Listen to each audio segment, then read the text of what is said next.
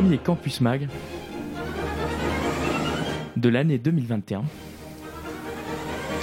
Sur Radio MNE, c'est la fête comme vous pouvez l'entendre derrière moi. Parce que c'est enfin l'occasion de faire une émission en studio, en présentiel, il paraît que c'était la mode. Un orchestre symphonique pour marquer le coup était le minimum. Vous entendez donc l'ouverture de Si j'étais un roi du romantique français Adolphe Adam.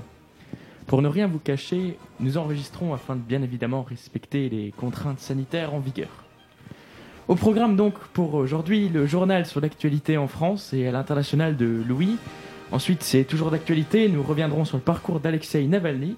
Puis nous nous intéresserons à la manifestation étudiante avec Thomas afin de replonger dans nos classiques. Nous entendrons également une chronique sur Crime et châtiment de Dostoïevski par Taminé et nous recevrons une militante qui nous parlera d'une action qu'elle a menée à la mairie de Wittelsheim et à j'ai oublié une chronique de, euh, de Doumaya.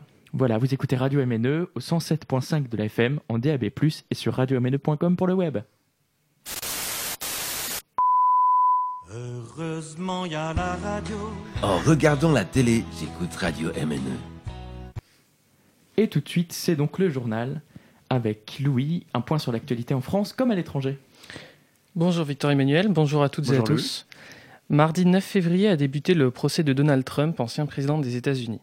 Ce procès a lieu suite au vote de l'impeachment du 13 janvier 2021 pour incitation à une insurrection par la Chambre des représentants à majorité démocrate. L'événement qui a enclenché cette procédure est l'assaut du Capitole par des partisans de Donald Trump le 6 janvier dernier. Ce procès est évidemment inédit puisque c'est la première fois qu'un président américain est poursuivi par deux procédures d'impeachment. Pour rappel, la première procédure de destitution a eu lieu entre décembre 2019 et février 2020. Elle avait abouti à l'époque sur l'acquittement de l'ancien président grâce à sa majorité au Sénat. Sauf qu'entre-temps, les républicains ont perdu la majorité dans cette Assemblée. Cette procédure pose plusieurs interrogations sur la constitutionnalité de ce procès, puisqu'à ce jour, Donald Trump n'est plus président mais un simple citoyen, et donc il sera jugé pour une illigibilité. Les avocats de l'ancien président ont de nouveau réitéré lundi dernier leur demande d'abandon de cette procédure, mais avec une très faible chance d'aboutir. Ils insistent en disant que comme l'ancien président est redevenu un simple citoyen, il est illégal de le juger pour une procédure d'impeachment. Pour, que sa condamnation aboutisse, il faudrait que 17 sénateurs rejoignent les 50 élus démocrates, ce qui semble pour l'instant peu probable. Et en Birmanie. Continuons à l'international, effectivement, puisque cela fait plusieurs jours que la Birmanie fait face à des manifestations de plus en plus importantes. Elles ont lieu pour protester contre le coup d'État qui a renversé le gouvernement civil. Le journal Le Monde a précisé dans son article du 7 février qu'il s'agissait de la plus grande manifestation depuis la révolution de Safran de 2007 pour désigner celle du week-end dernier. Le coup d'État par les militaires birmans du 1er février a mis fin à la difficile transition démocratique en cours depuis 2011. Le pape François a exprimé dimanche dernier, je cite, sa solidarité avec le peuple birman. Pour terminer avec l'actualité internationale, nous avons appris lundi dernier par le biais de l'AFP, l'agence France Presse, qu'au Danemark, près de 300 000 primaires ont pu retourner en classe. Ce pays était soumis à un semi-confinement depuis Noël. Mais la chef du gouvernement a averti sur le risque de la mutation britannique de la Covid-19. À l'actualité en France, c'est bien sûr le projet de loi confortant les principes républicains qui fait le plus de bruit. En effet, il est actuellement à l'étude à l'Assemblée nationale pour la deuxième semaine consécutive.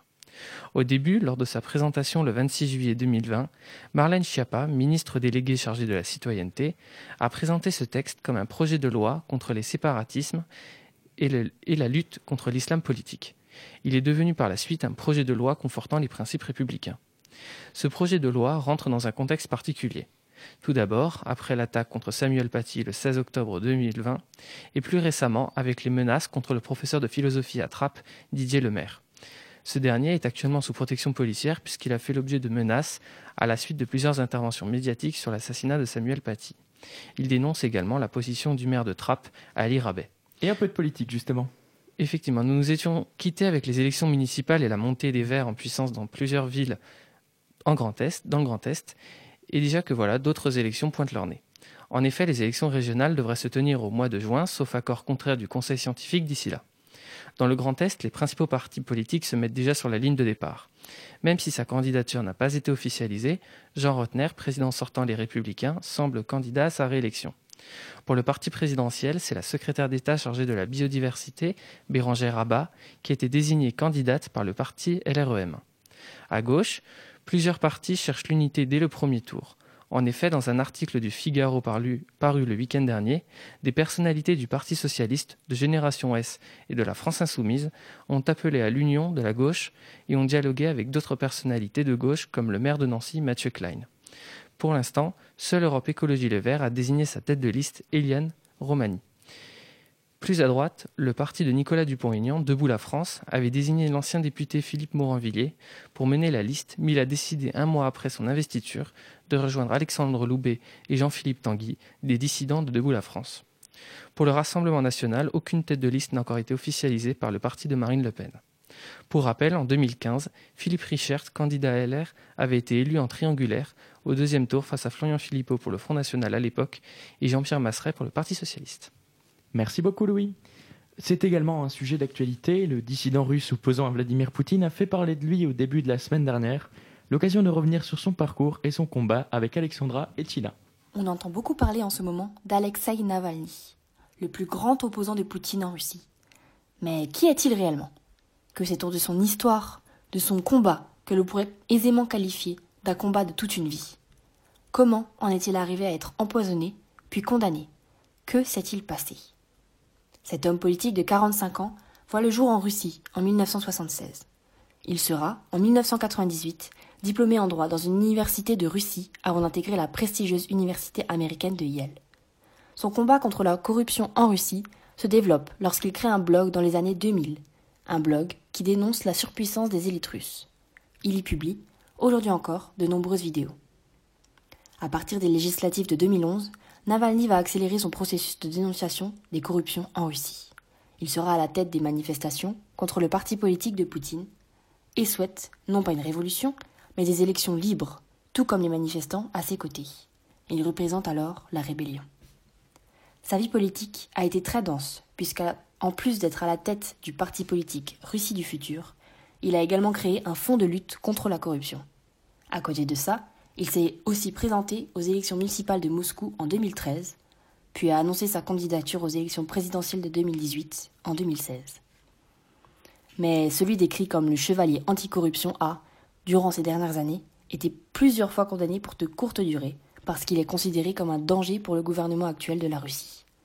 À 37 ans, il a d'ailleurs été reconnu coupable de détournement de fonds et écopera finalement d'une peine de sursis pour ce délit, ce qui l'empêchera d'être éligible aux élections présidentielles de 2018.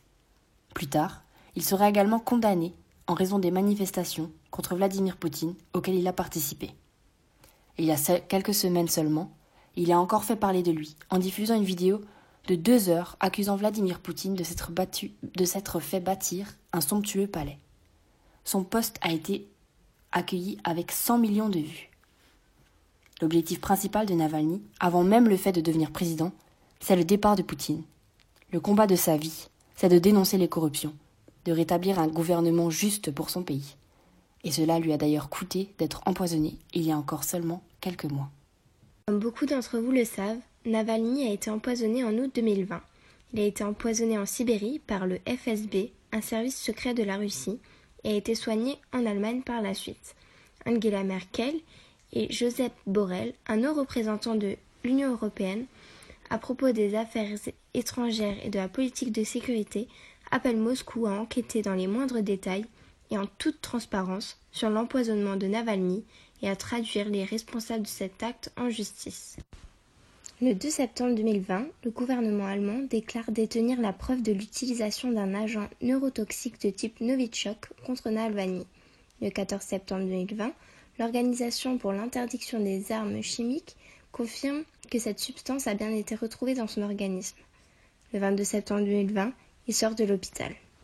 Quelque temps après, le 17 janvier 2021, Navalny embarque dans un avion afin de rentrer en Russie. Néanmoins, une fois arrivé au poste de douane, il se fait interpeller par les agents du service fédéral des pénitenciers. Le tribunal de Moscou l'a condamné à trois ans et demi de prison ferme le 2 février 2021 pour avoir violé une mesure de contrôle judiciaire durant la période de sa convalescence en Allemagne. Macron pense que la condamnation de Navalny est inacceptable. Selon lui, Un désaccord politique ne constitue pas un crime. Il réclame sa libération immédiate. Le ministre allemand des Affaires étrangères demande également sa libération immédiate. En effet, l'affaire Navalny n'est toujours pas finie. Va-t-il passer ses prochaines années en prison? C'est la question que tout le monde se pose. L'avocat de Navalny énonce qu'il fera appel. Merci beaucoup les filles. Un titre de 2009 qui reçoit le Grammy Award de la meilleure chanson rock de l'année. Et il y a de quoi, tout de suite c'est Green Day avec 21 Guns.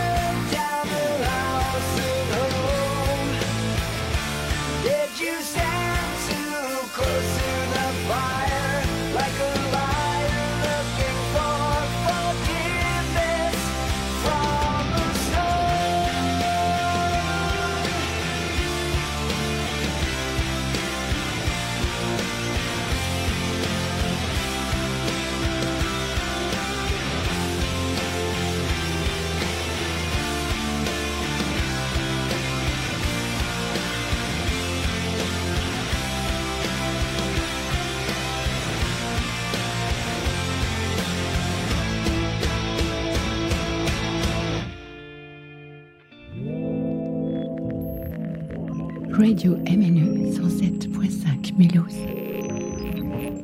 C'était donc euh, Green Day avec 21 Guns. La culture est un secteur qui souffre beaucoup de la pandémie mondiale, bien qu'il y ait un projet strasbourgeois de réouverture des lieux culturels comme les cinémas par exemple et que l'Italie ait franchi le pas cette semaine avec la, réouverture des musées. Peut-être que le- les modes de consommation de films et de séries ont aujourd'hui évolué. Sur la plateforme de streaming, éventuellement comme Amazon Prime, Apple TV, Disney+, et l'incontournable Netflix, la série Lupin y cartonne avec pour personnage principal le français Omar Sy, révélé au grand public dans Intouchable en 2011. Et Déjà, ouais, ça ne nous rajeunit pas. Une très bonne série que nous ne pouvons que vous conseiller.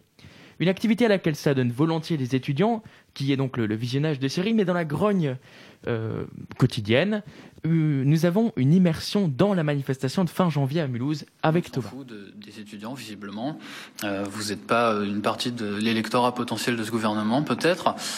Aujourd'hui, je vous propose de revenir sur le mouvement étudiant à Mulhouse le mardi 26 janvier. Avec le Covid, les conditions d'études sont insupportables pour bon nombre d'entre nous, comme pour les enseignants.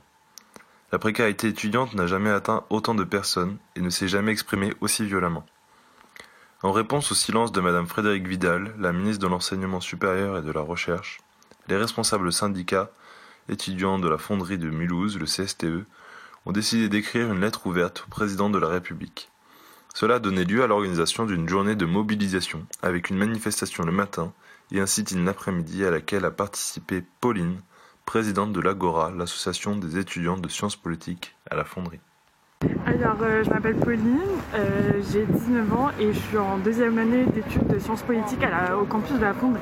J'étais là ce matin à la manifestation parce que bah, tout d'abord, euh, j'ai manifesté en tant qu'étudiante et porte-parole de tous les étudiants qui ne pouvaient pas être là, mais aussi parce que en tant que présidente de l'association, je trouve ça hyper important de m'engager parce que quand je me suis présentée euh, en tant que présidente, euh, c'était pour être au service des étudiants et euh, avec les confinements à répétition, on n'a vraiment pas beaucoup agi pour la vie étudiante et je pense qu'aujourd'hui c'est mon rôle et le rôle de l'association de s'engager et, de faire porter la voix de, de ceux qui peuvent pas le faire.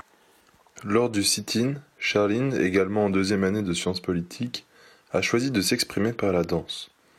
Sa représentation dans un espace de 9 mètres carrés a permis de mettre en avant la détresse que ressentent ceux qui subissent un confinement dans des logements du Crous de cette taille ou d'autres à peine plus grands. On se retrouve dans des, dans des 9 mètres carrés et, euh, et tourne en rond. Et euh, trouvé très symbolique de, bah, en fait, de danser dans un 9 mètres carrés et puis de dire euh, bon bah voilà, par, par le biais d'un art, ben, on va se mettre un tantinet, un tantinet euh, à la place de ceux qui le vivent des jours, euh, avec tout, ce qui en résulte et puis leur journée qui recommence et qui recommence à, à l'infini. Et puis euh, de dire, euh, c'était aussi, j'avoue, une façon d'essayer de, ramener un peu d'espoir et de, se dire, bon bah voilà, on est là, on crie, on manifeste, on a des slogans, mais on est aussi euh, là pour essayer de garder l'espoir et de dire que bah on est là et on n'est pas que dans le négatif. On cherche aussi à trouver ben, à, quoi, se rapprocher en fait tout simplement. Et voilà, j'ai voulu ben, apporter oui, cette touche d'espoir et puis peut-être éventuellement si j'ai réussi à faire euh, s'évader l'esprit de euh, quelques personnes, eh ben, je suis ravie. Les étudiants se mobilisent certes, mais les enseignants et l'administration ne sont pas très loin. Bonjour Ossine Sadok, Euh, vous êtes le doyen de, de la faculté de, de la fonderie de Mulhouse. Pourquoi vous êtes-vous engagé dans, dans le mouvement de la manifestation du 26 janvier 2021 et pourquoi participez-vous au sit-in d'aujourd'hui?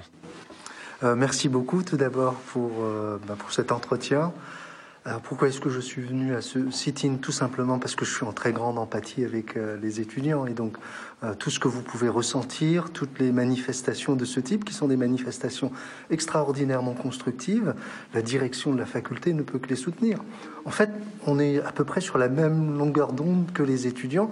On a une forme de vraie empathie vis-à-vis des étudiants. Pas tant parce qu'on vous voit que comme des étudiants, mais parce qu'on voit également euh, la détresse de, nos propres enfants et on est nous-mêmes euh, démunis par ça. Et donc moi-même, j'ai beau connaître tous les rouages de l'université, quand je vois mon fils, c'est bien dans la même situation que la vôtre, devoir suivre des enseignements à distance et euh, le, voir complètement déphasé par rapport aux horaires de lever, de coucher.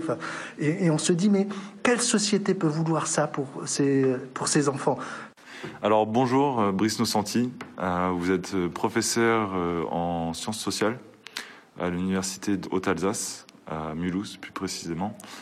Alors tout d'abord, j'aimerais vous poser une question. Pourquoi vous participez à cette manifestation et au sit-in et à la prise de parole avec les étudiants? Euh, on est beaucoup de profs à vouloir vraiment remercier les étudiants et les étudiantes pour avoir lancé cette mobilisation, pour avoir fait ce sit-in avec des témoignages qui étaient quand même intéressants et un, espace que vous puissiez euh, parler.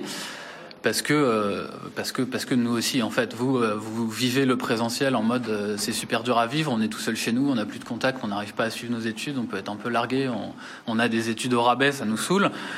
Et nous, de notre côté, on le vit d'une manière symétrique, mais qui, qui est pas moins euh, qu'on n'a pas envie de vivre non plus, quoi. C'est-à-dire qu'on a l'impression de faire des euh, mauvais cours à distance, on a l'impression qu'on est obligé de mal faire notre travail dans ces conditions, qu'on va parler juste aux quelques personnes qui réussissent à se raccrocher euh, à ce format à distance qui est très difficile à, suivre et que tous ceux qui galèrent et qu'on devrait être les premiers à aider, eh ben on voit pas trop comment on fait pour les raccrocher. Les conditions de l'université vont encore se détériorer.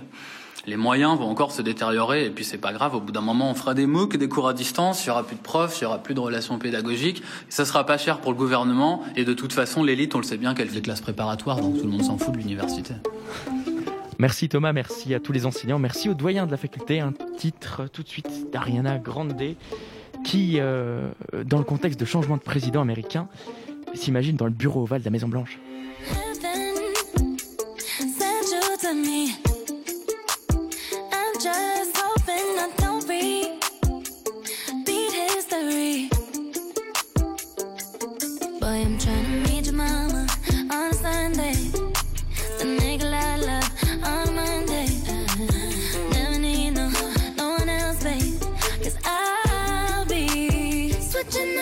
Positions for you,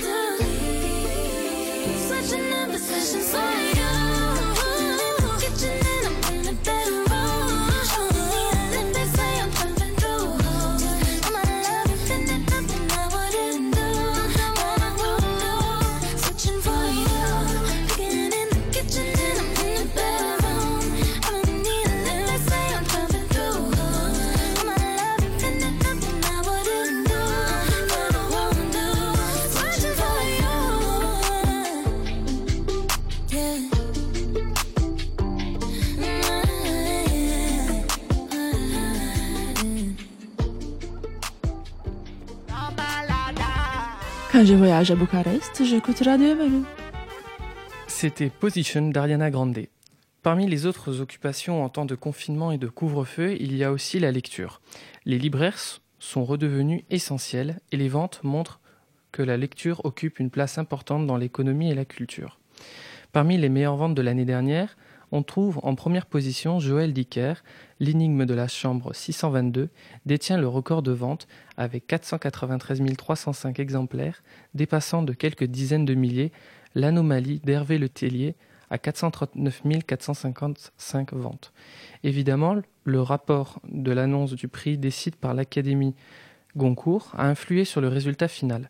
Mais qui sait si ce même rapport n'a pas eu d'incidence sur le lauréat désigné en 2020.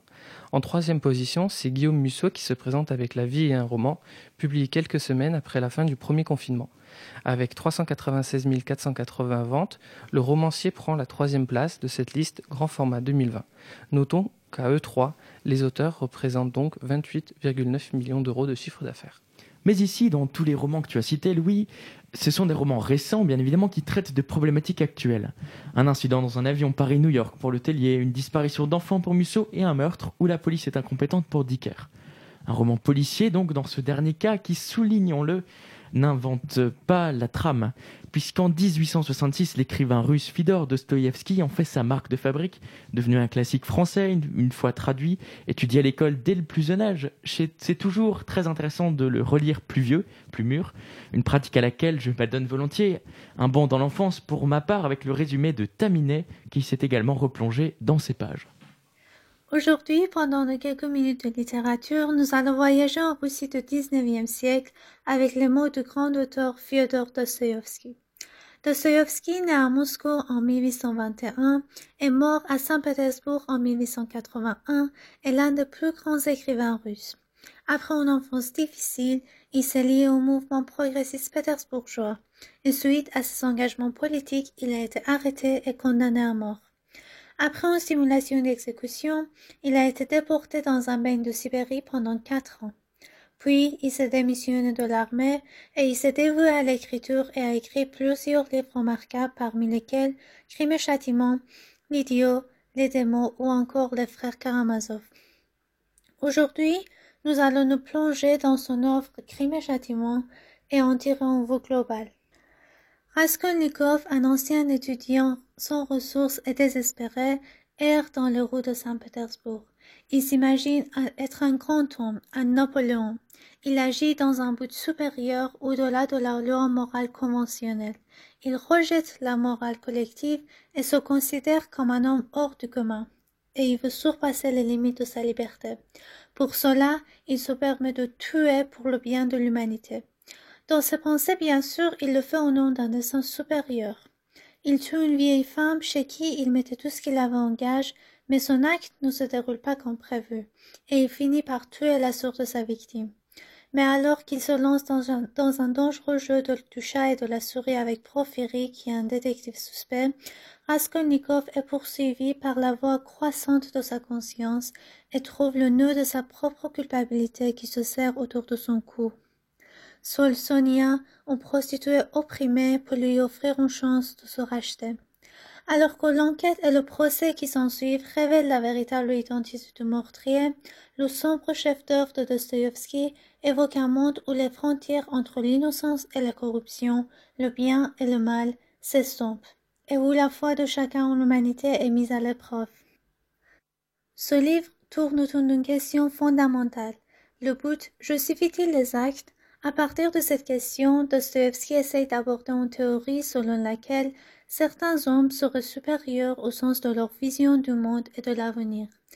D'après cette théorie, qui est fortement acceptée par le personnage principal Raskolnikov, la majorité des gens doivent se soumettre et suivre les êtres supérieurs puisque ces derniers savent mieux. À la suite de cette théorie vient aussi la justification des actes par le but et son importance. Mais, pourtant, même Raskolnikov, qui croit absolument dans cette théorie, quand il arrive à pratique, il se perd et s'affaiblit face à sa conscience.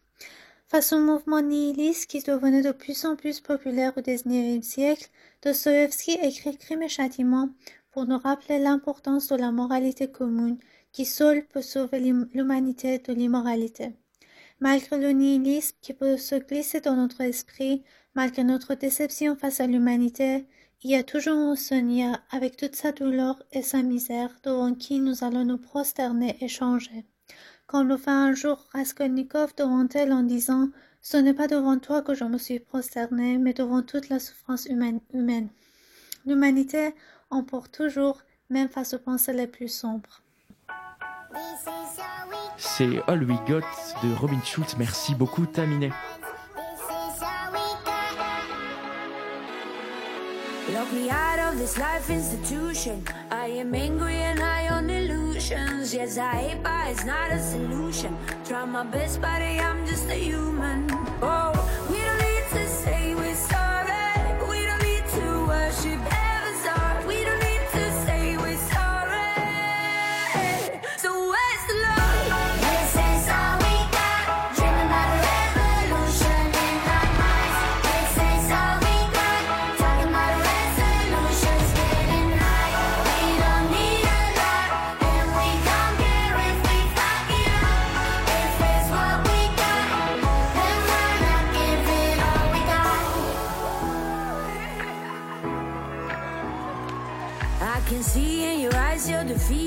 Try to fool yourself till you believe it. That you're better off not man, not feeling. But there's a sky if you jump through the ceiling. Oh,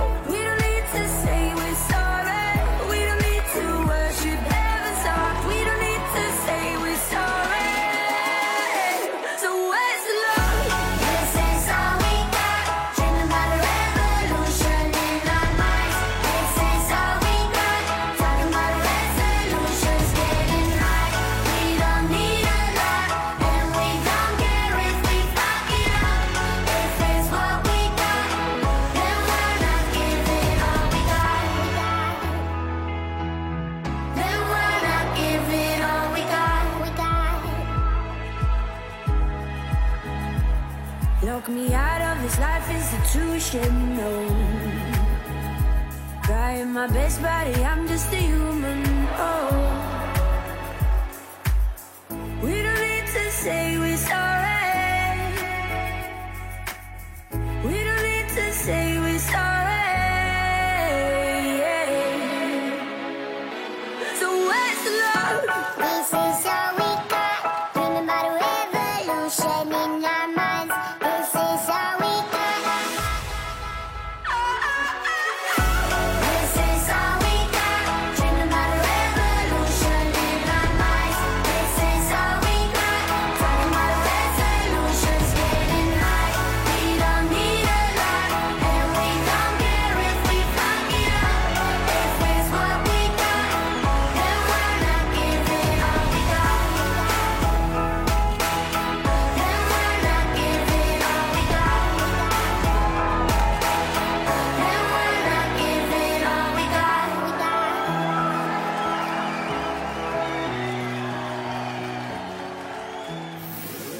Radio MNE Explore.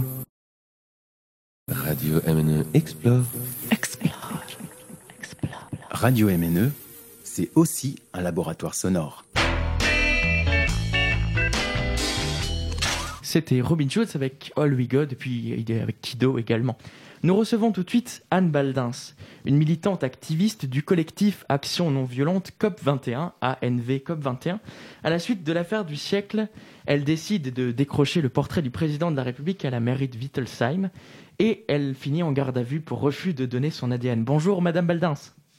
Oui, bonjour.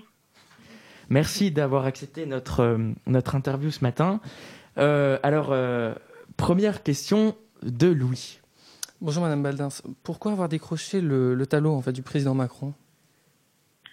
Alors, c'est une action qui a été décidée euh, par le collectif ANV COP21 à la suite de la réaction du gouvernement à l'affaire du siècle.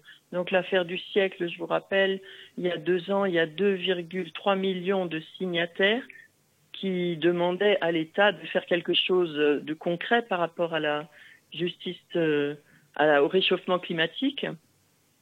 Et le gouvernement a décidé de continuer comme avant, de ne rien faire.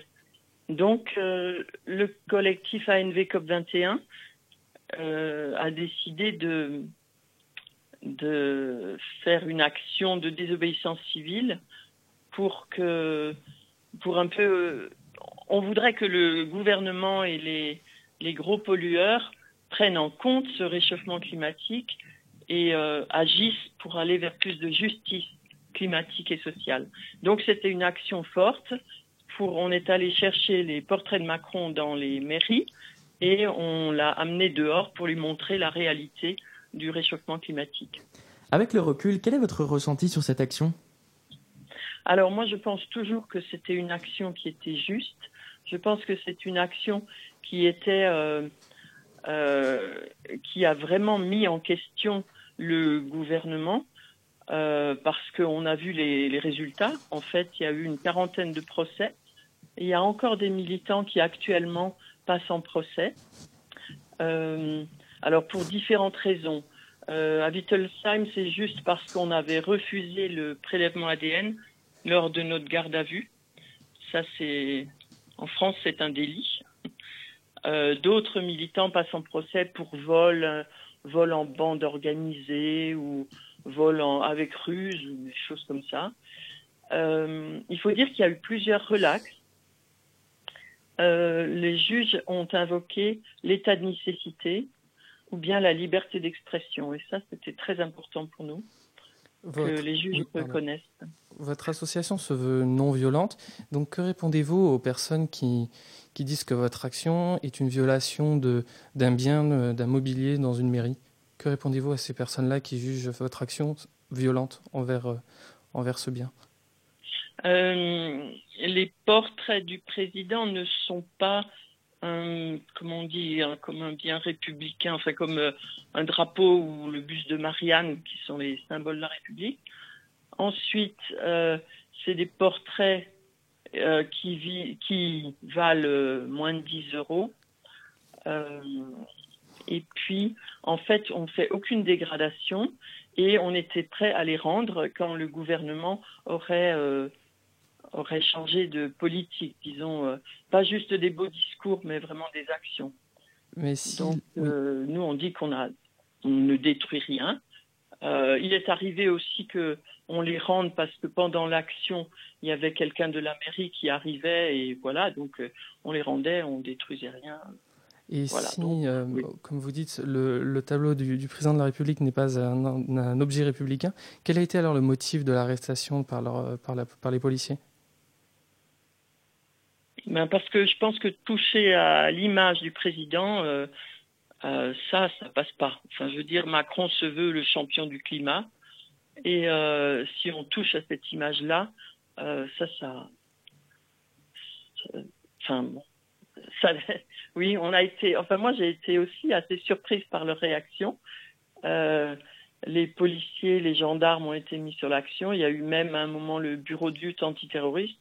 Enfin, c'était des moyens qui étaient déployés, euh, qui montraient que on avait tapé juste. Quand on fait euh, une autre pub que celui que le gouvernement euh, veut faire passer, là, ça va pas quoi. Et alors sur la garde à vue, racontez-nous un peu comment ça s'est passé ça. Ils vous ont arrêté tout de suite. euh, et, et pourquoi ne pas donner son ADN Quel est votre euh, pour- pourquoi ce choix? Alors non, moi, ils m'ont pas arrêté tout de suite. Euh, L'action s'est déroulée tout à fait tranquillement. Euh, on a posté sur Facebook la vidéo de l'action parce que justement, on agit euh, à visage découvert et que il faut qu'on le sache. Donc, on n'a pas vraiment. C'est un moyen de, faire savoir, de passer par Facebook. Et ensuite, euh, donc, on- j'ai reçu une convocation deux mois après, comme quoi j'étais convoquée à la gendarmerie. Donc, dans l'intervalle, j'avais eu le temps de réfléchir. J'avais vu ce qui était arrivé à d'autres militants de la COP21. Et je m'étais dit, euh, mon ADN, non, c'est intime, c'est privé. Euh, qu'on demande l'ADN de personnes qui ont fait des, des crimes sexuels ou terroristes, je veux bien.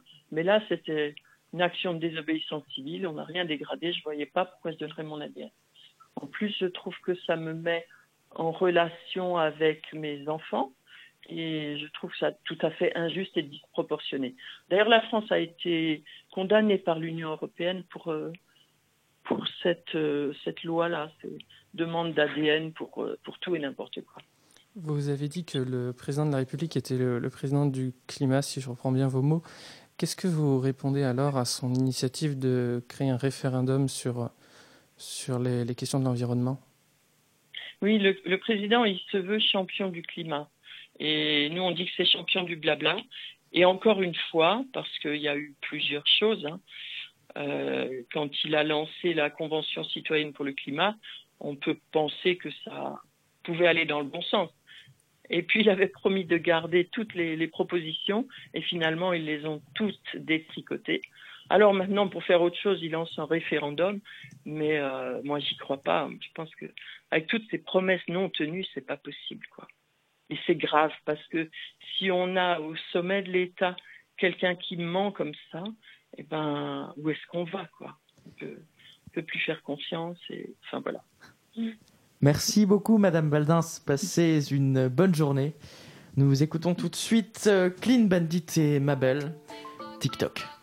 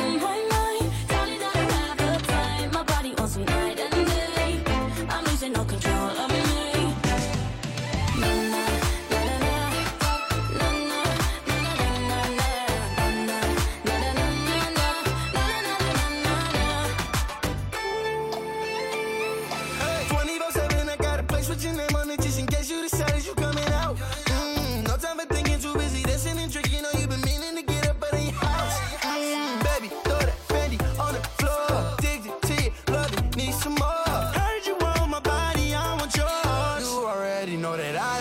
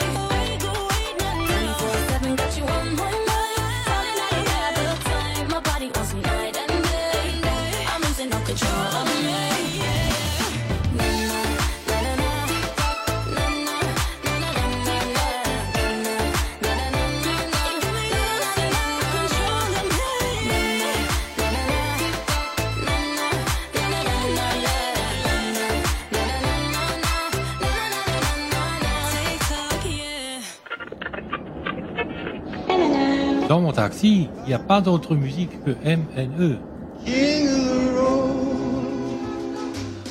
C'était Clean Bandit et ma belle avec euh, 24K Golden sur TikTok. Et tout de suite, nous écoutons Oumaya qui nous détaille l'affaire du siècle. Nous venons de l'entendre avec notre invité. Plus de détails dans quelques secondes. Bonsoir à tous. Aujourd'hui, j'aimerais vous parler d'actualité et plus précisément de ce qu'il s'est passé le 3 février 2021 en France. À cette date, une décision historique a été rendue par le tribunal administratif de Paris. En effet, il s'agit de l'affaire du siècle, qui est le premier grand procès climatique de France.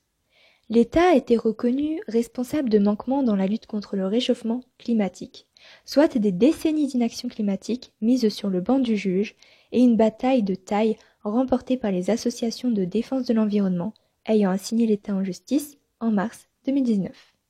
En effet, le tribunal administratif de Paris a reconnu l'existence d'un préjudice écologique lié au changement climatique. Il retient que l'État n'a pas atteint ses objectifs en matière de réduction de gaz à effet de serre et que cette carence a causé le préjudice écologique invoqué par les associations de défense de l'environnement étant requérantes. L'État a ainsi été condamné à verser aux associations Oxfam France, Notre Affaire à tous, Fondation pour la Nature et l'Homme et Greenpeace France la somme d'un euro symbolique demandée par chacune en réparation de leur préjudice moral. Mais la France n'est pas le seul pays signataire des accords de Paris à être rappelé à l'ordre. En effet, lorsque le Royaume-Uni s'est engagé à suivre les recommandations de Bruxelles en matière de lutte pour la préservation de l'environnement, le pays continua à autoriser le transfert de ces déchets plastiques vers les pays en développement. Le Royaume-Uni est ainsi le plus grand producteur européen de plastique. En octobre 2020, le territoire avait déjà rejeté plus de 64 000 tonnes de déchets vers les pays non membres de l'OCDE, selon le journal d'investigation de Greenpeace. La plupart de ces débris se retrouvent ensuite abandonnés en mer. Certes, la pollution a toujours existé, mais la prise de conscience de certains amène les juridictions nationales à se prononcer, ce qui laisse penser qu'à l'avenir, des progrès pourront être faits. À Bucarest sur radiomne.com. À Mulhouse sur le 107.5. Merci beaucoup Maya. C'est la fin de cette émission. Merci à tous de nous avoir écoutés. Vous retrouverez très rapidement cette émission dans son intégralité sur les réseaux, tout comme les photos d'ailleurs, si on en a. Un grand merci à tous les intervenants. Nous nous retrouverons la semaine prochaine. La forme peut encore bouger, mais le générique sera certainement le nouveau tant attendu et monté par notre technicien Jean-Louis que nous remercions évidemment pour la réalisation de cette émission, de cet enregistrement très très matinal. Bon anniversaire à Julien Arnaud, 46 ans, Jennifer Aniston, 51, Serge Lama, 77, et la doyenne des Français, Lucille Randon, 116. Campus Mac touche à sa fin. Merci à tous de nous avoir écoutés. Decker Schmutz.